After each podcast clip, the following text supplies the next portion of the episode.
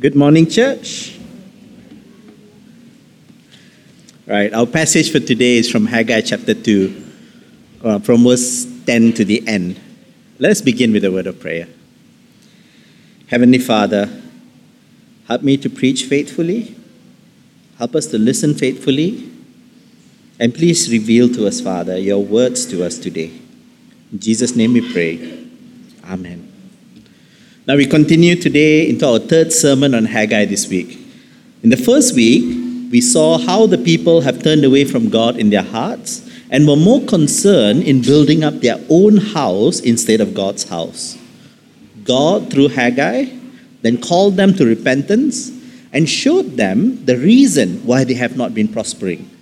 It was because God was teaching them a lesson. So they repented, they responded by coming back and building the temple. Second sermon, we saw a people who, as they were challenged to persevere in completing this building of the temple, despite how the temple was nowhere near as impressive as it was during the time of Solomon, they were reminded that their hope is not in the building of the temple, but in their relationship with God. And so today we come to the final section of Haggai, and we will see what message God brings to his people. Now, our passage today begins in verse 10. And we see that on the 24th day of the ninth month, in the second year of the reign of King Darius, Haggai brought the word of God to his people. Now, it's been two months since Haggai's second sermon, and this message is coming to them in September. Now, we miss out on this context because uh, we don't follow a farming calendar. But now, is the time for sowing late season crops or winter crops. So this will be the final round at trying to get a harvest before winter sets in and food becomes scarce. Normally, by this time, the farmers would have kept a stockpile of seed for planting after winter, and the granary will be partially full at least. Haggai hints that the seed for the winter crop have been planted in verse 19. We ask this question Is the seed yet in the barn? There is also a hint that the granary is not full and there is no stock of seed to plant after winter because in verse 19 he says, The wine, the fig tree, the pomegranate, and the olive tree have yielded nothing. Which means there are no seeds in the barn for the next planting. So they seem to be in a situation where if this final round of planting fails, they're going to be in trouble.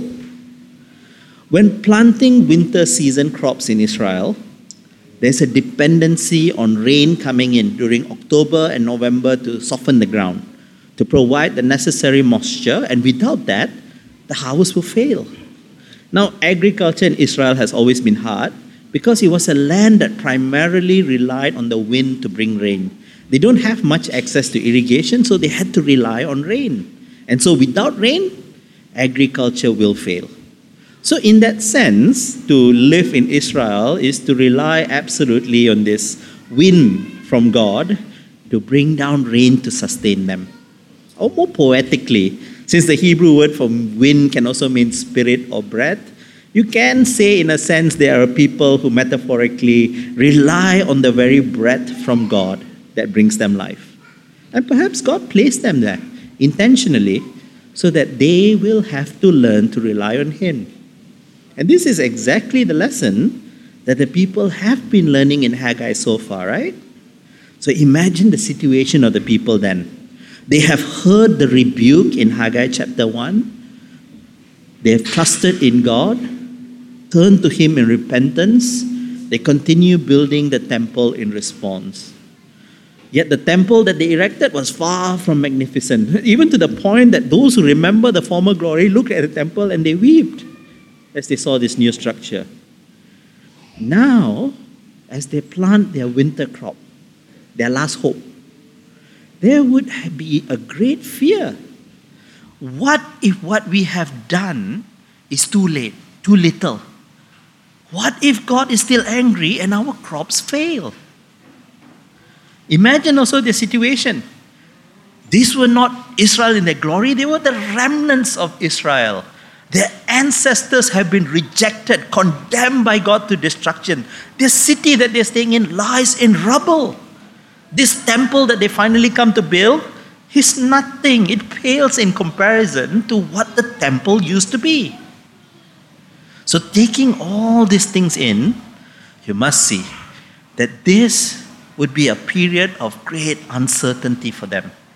Not just uncertainty, if God will give rain and an abundant harvest, but also uncer- uncertainty if God has even accepted their repentance. If God will treat them the same as King David's people during the time when Israel had its best relationship with God. Now, their livelihood, perhaps even their very lives, are at stake. So now, they have done what they can, and they have to wait patiently to see if God will send the rain. Would God bless them? Or would they, as a people now, have another failure just before winter comes? And from there, starve, maybe even die. Will God work out the fullness of his anger towards him? He has come to them in anger. So it is in this context that this message that we're looking at today comes through Haggai. Now, interestingly, this message from Haggai comes as two questions and is to be asked to the priests. And here, the priests are not asked for their personal opinion or views. They were asked in verse 11 on what the law, the Torah, has to say about these questions. So, this therefore puts the priests in a position where they are now explaining to the people the point that God is trying to make through the application of the law. And there's something behind why God is asking this question to the priests, but we'll come to that later. Let's look at the questions themselves first. The first question asked of the priests was regarding the capacity of something holy to transmit that holiness through touch. And the answer is, of course, according to the law, it cannot do that. Holiness is not a communicable attribute. Holiness cannot be spread in that way. If it is, very simple for us. Lah. So, having established this, then, the second question is asked Can something unclean make other things that it touches unclean? And here the priest answers, according to the law, yes, it makes other things unclean. And so we learn, unlike holiness, uncleanness is something communicable. It doesn't just stay with you, it affects others, it affects your community. Then Haggai makes the point in the same way, this is what has happened to these people. They have been unclean, and that uncleanness has tainted everything that they have been doing. Their uncleanness has tainted all the works of their hands. So, what's the point of telling them this? First, we need to ask, right? What uncleanness is being referred to here? We see in Haggai chapter 1. The people were negligent towards God, not caring about His presence, more interested in building their own Israel, independent from God, not under God. In fact, if we look at Zechariah chapter 1, which runs parallel to these events happening in Haggai, we see that it's just one month before the message from Haggai, Zechariah chapter 1. God spoke through Zechariah and he called the people to return to God. So this shows us, right, that rather than something external that caused the uncleanness, the people have become unclean because in their own hearts they have not cared for God. And we also see this in Haggai chapter 1. When God rebukes their hearts, they did not care for God's house, they are more concerned for their own house. So we see the source of uncleanness is not through their actions, but through their heart. So imagine, right, in the book of Ezra, we see the people setting the foundation of the temple. Then things happen and they are stopped from proceeding to build the temple. Do you know for how long? 18 years until Haggai 1, where they were called to action. What do you think happened during these 18 years in terms of worship of God? They were actually offering sacrifices at the altar at the foundation of the temple. They were celebrating their feast days. They were doing their religious observances. just without the temple. Yet we see here from the questions that God has asked the priests, the implication here is that while they have been doing all this stuff, the priests have been over them, they've been doing all this stuff, they've been offering sacrifices, celebrating the Jewish feast days, they've been doing their religious observances. They were doing it out of religious obligation, out of tradition. So, because their heart was not really for God, which was seen by the fact they actually didn't care to finish the temple. Ah, got altar lah, cincai lah, just do that lah. And what they prioritized was working on their own comfort. Because of this, all the works of their hands have become unclean. And that uncleanness tainted all the work that they've been doing. The entire community then have been dwelling in uncleanness. And as an entire people, whatever they have done in that past 18 years did not please God. In neglecting to build the temple, the people were revealing their contempt for the true worship of God. Because the mindset is lah. And all the things they have been doing was not pleasing. Of course, God is not going to accept that. We see that similar idea in the New Testament as well, right? Romans tells us all the works that comes from a heart of sin are as filthy rags before God. There is no way God is going to accept our works if it comes from a heart that does not love Him. Ultimately, what God is seeking is not for people to do things, but for people to be in a right relationship with God. That will lead you to do things, but that's not what God's initial interest is in. Think about the first sermon on Haggai, where we talked through what building up the house of God looks like in our context, right? So we had the sermon, and we are reminded it involves serving, building up each other, and that's a great thing, right? But have you realized at the same time, we can fall into this trap of doing these very same things as an obligation, as a part of church culture. And suddenly we can be found doing things that are good but they are tainted by our sinfulness of not depending on God, or not desiring for God's glory, or not caring about our response to God.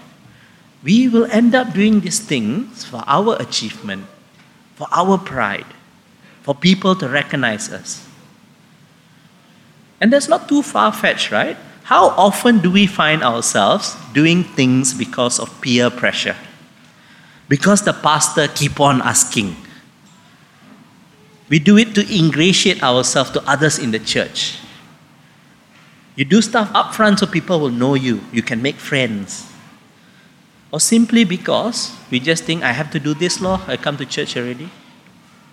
Now, Andrew was very clear in that sermon that we build God's house out of a love for God, desiring His glory and His purpose to be done. But we can take that message he preached and just hear, you better go and do things, huh? Right? Some of you maybe had, uh, and we are very good at this, at having knee jerk reaction to sermons. We feel guilty for not doing these things, and then we simply do them because we feel bad if we don't. Now, don't get me wrong, yeah? We do want to be doing these things. They are good things. God wants us to do these things. But what today's passage teaches us, what's unique about Haggai 2, is that it teaches us that we want to make sure that we are really doing these things with the right heart. And our desires are for God, for the things that God wants, because we love Him, because we recognize that we belong to Him. So, how does it apply to us? There will be people who volunteer less, who do less work because of their circumstances. But they really love God. And there will be those who do many things do here, do here, do here every week, also you see them up front. Actually, they don't really love God. Instead, what they love is how they are perceived by the community. It makes them feel good. So, think about the things that you do to build up God's house and ask yourself why are you doing these things? Is it for God or is it for the wrong reasons? And if you are someone who maybe after hearing the first sermon you feel burdened because you do love God, but your circumstances makes it hard for you to commit to more things, you're tired. See that what God desires more than your action is your heart towards Him. So work on the heart more than the action. Though, as a side note, if you are finding your actions that, God, that, that, is good and godly to be hard, you do have to consider life that is coming from a heart issue, or really, is it your circumstances? Right? So, if it's not a problem with your heart, if it's genuine, then actually you have comfort, isn't it? You don't need to feel that you are less Christian than the other person who's serving in more things than you do. So, to come to understand then that the calling of God in Haggai chapter 1, for them to come and build up the temple, was not so much about building up the building of the temple. For unlike man, God did not need buildings to reside in. It's not about the building itself, but rather it was actually about calling their hearts back to God. To stop them from their useless works that were stained by the uncleanness of their hearts. If God didn't call them, they would have just continued offering the sacrifices. And it was useless. God has never delighted in the external ceremonies. And this lesson is now being taught to these people, lest they think, okay, now that we start building up the temple, surely God's going to be pleased with us. And then they go back to the same mindset, to the same way of living, and worshiping God but in a false way, not really desiring Him. And this is the point of why God comes back to the same point He's made in chapter 1. It's for them to see the true problem and learn to avoid that. We will see later that God does intend to bless them. But God wants them to relate to Him in the right way this time. So, this is why the message to Haggai reveals the problem of the heart of the people. But why involve the priests? Couldn't Haggai have just stated this thing directly? He could have, right? By asking the priests this question, having them answer from the law, God is reminding them of their complicitness in how the people have turned away from God. The role of the priest is not only ceremonial in things like offering sacrifice, leading people to celebrate feast days.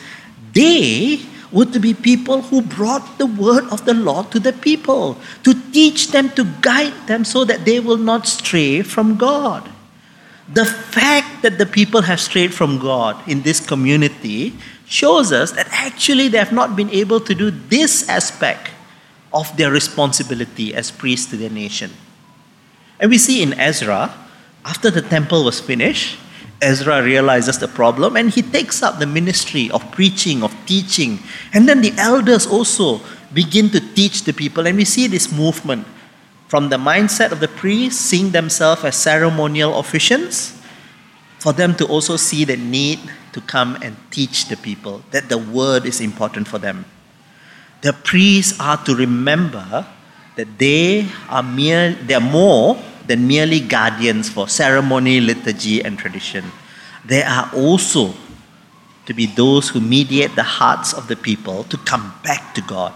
And if they understand this rightly, then they will realize liturgy, ceremony, traditions are good when it points people to the right understanding of their relationship with God. Here then is the seed of how that evolution of that mindset begins through the prodding of God in the heart of the priest through this rebuke. We will see in the book of Ezra then a renewed vigor after this for the preaching and teaching of God's word with the aim of leading people back to God. And see, this is how God works through his word to lead his people back to him. And the priests are to remember this. For us today, we are a nation of priests. So the responsibility does not rest solely on Andrew or Tim, but each of us have this responsibility to call others, to encourage others, to build us up, so that each and every one of us love God rightly. Because uncleanness, it spreads from people to people. So keep on calling people. But we can also see, besides all of us, those who teach, those who preach, they do have a greater burden to help God's people when they go astray. And that's why teaching God's word is important. And that's why we will encourage you to come to do that well if you have that gift of teaching. So, for those of you who are GG leaders, who are UCF leaders, who are doing one to one teaching new Christians, who are doing just for starters, do see you have this responsibility to your brothers and sisters. Call them back if they turn away. Your role is not about getting them to do stuff in church. Your role is to get them to love God. And through that, God will use that to serve the church. So prepare well, sacrifice well, so that you can fulfill this responsibility for God's glory. Next, as we look at verse 15 to 17, we see that God's judgment is mentioned. And this is something that was covered earlier in Haggai chapter 1, right? God reminds them of their fortunes before they're repented, and then after they continued the work of building up the temple. So he reminds them of what he had done in withholding the fruits of the harvest and their hard works. And this, therefore, will answer their concerns, right? In case they thought, God are a bit petty in punishing us uh, just because I didn't build his temple. Right? It wasn't that. God punished them because all the works they offered for the past 18 years were tainted by their sin, not acceptable to Him. So if they understand that, they will see God was not harsh in doing what He did. This was God's intervention to stop them from going in the same direction that led to the exile of the people in the first place. They were headed towards disaster. God was not being bad to them, He was not being cruel to them. He was not like a tyrant, like, oh, you never serve me, pia, come and do. No. God was showing them in the same way a father will show his children when they stray from the path. So, as we celebrate Father's Day, you can see how God is actually the true and ultimate picture of what a good father is. So, this judgment that comes from God is not because he kecil hati, right? but it's his discipline because he loved them, because he has chosen this remnant to be his. So we see God's grace in his judgment of his people, which leads them back to him. Now, the big question then would be is God saying that they are still unclean and all their work, include, including the work of Haggai 1 and 2 of continuing the work of building the temple, is also unclean and unacceptable. Because if that was the case, they are truly hopeless. Because they're sitting right now helpless, winter's approaching, no more seed in the storehouse. What would they do if this is what God is telling them?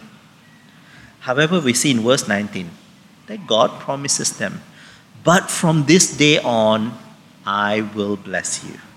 In fact, the reason that God has pointed out how he has judged them earlier is so that God can contrast that situation with their situation now. Notice verse 15 begins with Now then, consider from this day onward.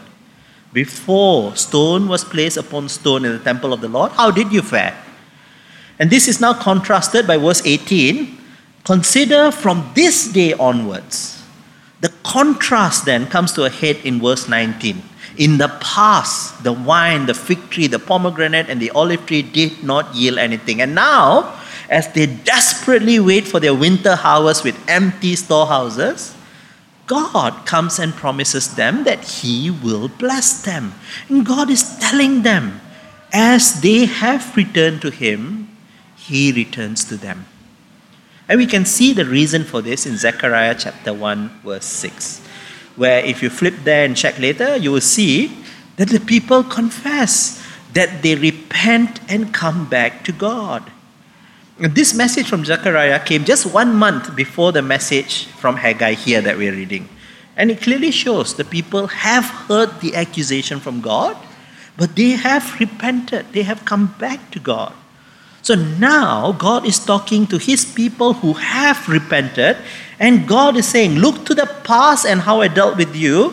Now that you have come to me, look and see how I will bless you. And God is therefore coming in their hour of need, giving them assurance I will be with you because you have come back to me. God is saying that their trust in God is never misplaced. Your trust in God is never misplaced. So, if we understand this passage, we will see that the purpose of this, then, all this questioning and all, is to give them encouragement, to call them to greater faith in God now that their hearts are beginning the process of returning to God. Now, while we don't see what happens to their winter harvest, obviously they all didn't die because we still have other books to read after this, right? Do we have any doubt that God would have dealt with them bountifully after speaking these words of assurance to them? Of course, He would have. But will the zeal of the people last? If you continue reading on, what happens after the temple is completed and what the book of Malachi reveals, actually, you see, they still mess up. Lah. And the heart of it is the problem that they have. While holiness is not communicable, their uncleanness affects all their works, makes it unworthy of God. And as long as this problem remains, this problem of uncleanness, they will always return back to sin. And sin will lead to a distancing from God. Their offering and works will be rejected again, and they will be cursed. And this is a cycle that's going to repeat itself again and again. And this cycle is what we see in the Old Testament. That's why we have this pattern in the book of Judges. People fall to sin, repent, come back. When the judge comes, and then after the judge dies or goes away, fall back into sin. This is a huge problem for God's people until we look to Jesus in the New Testament. Here in Haggai, we see the problem for the people, right? Is that no real escape from the cycle of sin, which makes their work unacceptable. But we see from the New Testament that when Jesus came, he dealt with uncleanness. He transmitted holiness, he made people clean. So, for believers today, we don't need to worry about becoming unclean and our works being rejected by God because in Christ we are made holy. Christ stands before the throne of God, interceding on our behalf and all our sins and uncleanness is washed away when we turn to Him. Because we are in Christ, our works are no longer considered filthy rags before God. In fact, more than that, Christ has also sent the Holy Spirit to continually work in us to bring us out of that cycle of hardness of heart which leads to sin against God. Because of Christ, this entire dynamic that has haunted mankind's relationship with God becomes overturned. So, as you look at the failures of the past, and you come to realize how amazing what Christ has done, right? Well, then we move on. Verse 20 to 23, uh, 22. And here we see God speaking once again of this shaking of the heavens and earth. And we have covered this last week, so we're not going to deal with it in detail. We know from last week that this is a picture of the eschatological judgment or end time judgment. When God will come, uphold his kingdom, bring in all the treasures of the earth under him. Reading the book of Revelation will give a picture of this, where we see God standing in judgment, giving all things to Christ and establishing his church over all things. But why is God bringing this up again? He already said last chapter, right? In the context of the progression of this text, there's actually an additional meaning here. By contrasting how God deals with the unfaithfulness of his people, which is just talked about earlier, and now showing how God deals with the world, we see that there is truly a humongous amount of grace towards his people. The Israelites are not actually better than the nations of the world.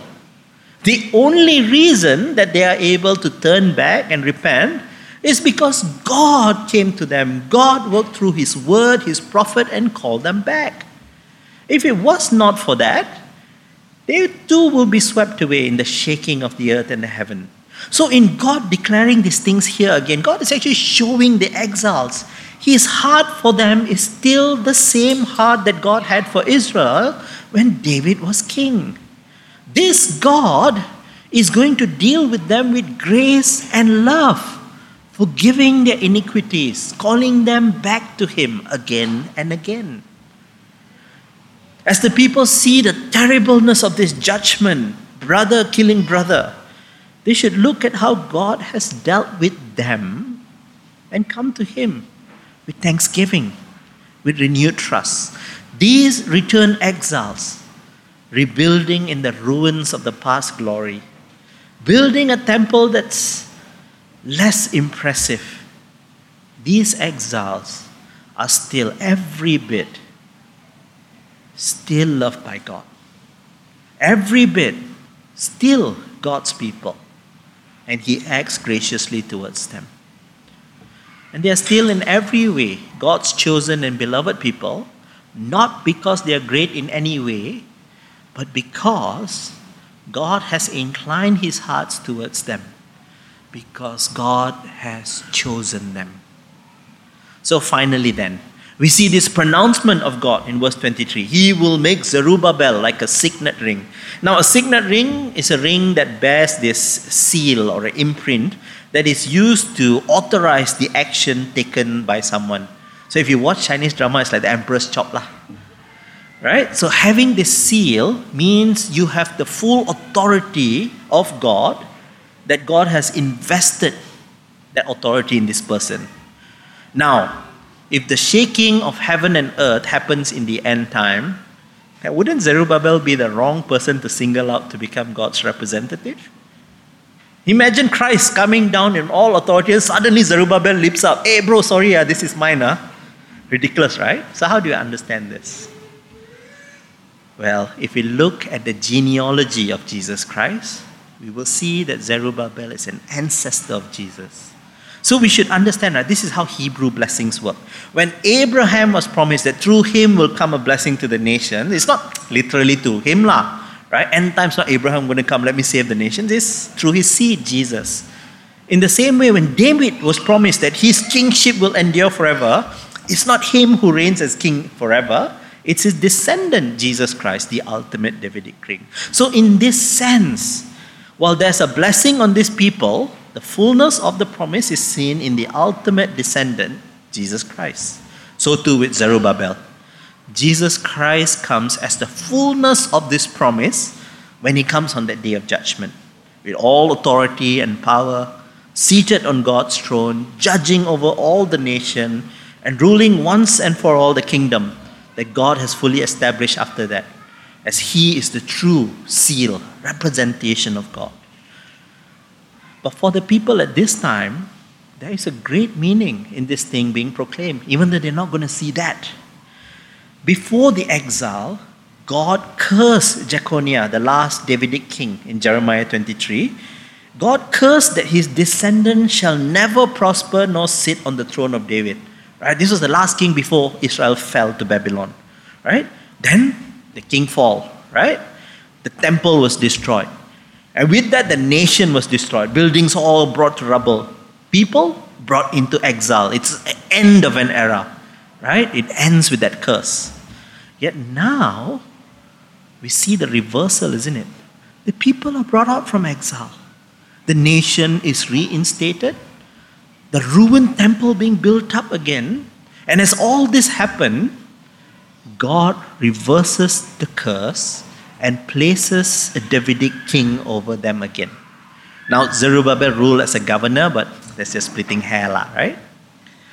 So, in seeing Zerubbabel officially given God's approval into this position of kingship, this shows the people God's heart has really returned to his people. It gives them comfort knowing that God is restoring his Israel once again. The people now know the messianic promise that they've held on since the time of Abraham is still intact and not lost. because of their disobedience. Not the disobedience that led to the exile, not the disobedience that they have repented from in Haggai. So, as the people waited for the harvest, which surely God is going to grant them, they will have confidence then in knowing that even this promise now towards Zerubbabel shows them they can now continue to hope in the coming Messiah, something greater than this harvest.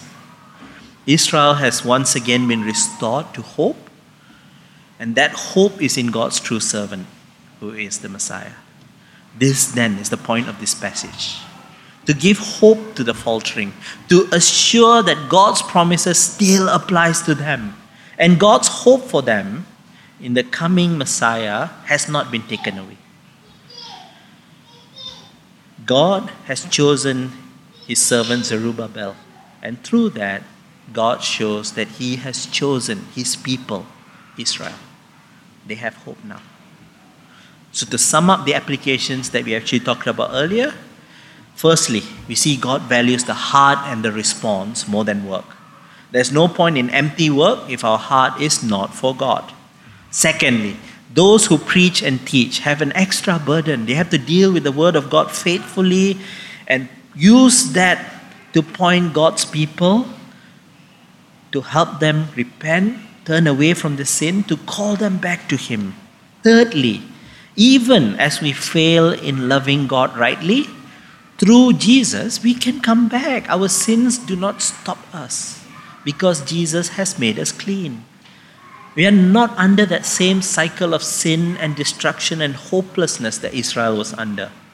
And finally, we see that God will judge all things and his purpose for the world will come to pass. All things will be shaken, and only his kingdom, his house will remain. So, if that's the case, don't look too eagerly at the world. Don't be so hard up, like, I want to belong there. Seek instead to be firmly rooted in God's kingdom, because that's the one that's going to last.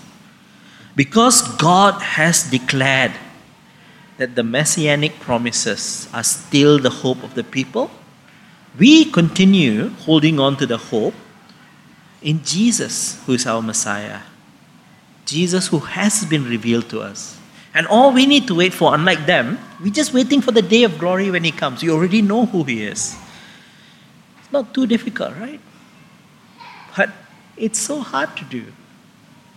So, as we see how gracious God is towards His people, bringing them back to Him through His words, through His prophets, as we see how faithful a God we have in caring for the needs of His people, as we see how He has chosen His people, that He exalts them, they are special to Him.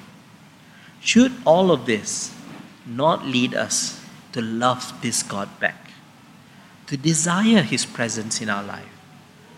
to rethink why we're serving for His glory, for His honor, and to repent and turn away from all these things that are distancing us from Him. Won't you give it up? Knowing what a wonderful God we have. So let us be thinking about how we respond to Him in the things that we do and seek out within the depths of our heart. Make sure that we really, really serve Him because we desire to worship Him, because we desire to come to Him. Let's pray. Heavenly Father, help us, Lord, to see you for who you are, gracious God who has chosen us, who has promised us of the hope we have in the Messiah, even as the time of shaking comes to earth and heaven. And so, Father, help us to hold firm. Help us to see that we can trust in you and help us to be careful of the uncleanness that makes our works unacceptable to you and lead us back to Jesus each and every time to confess, to repent, and serve you with a fresh heart. In Jesus' name we pray this. Amen.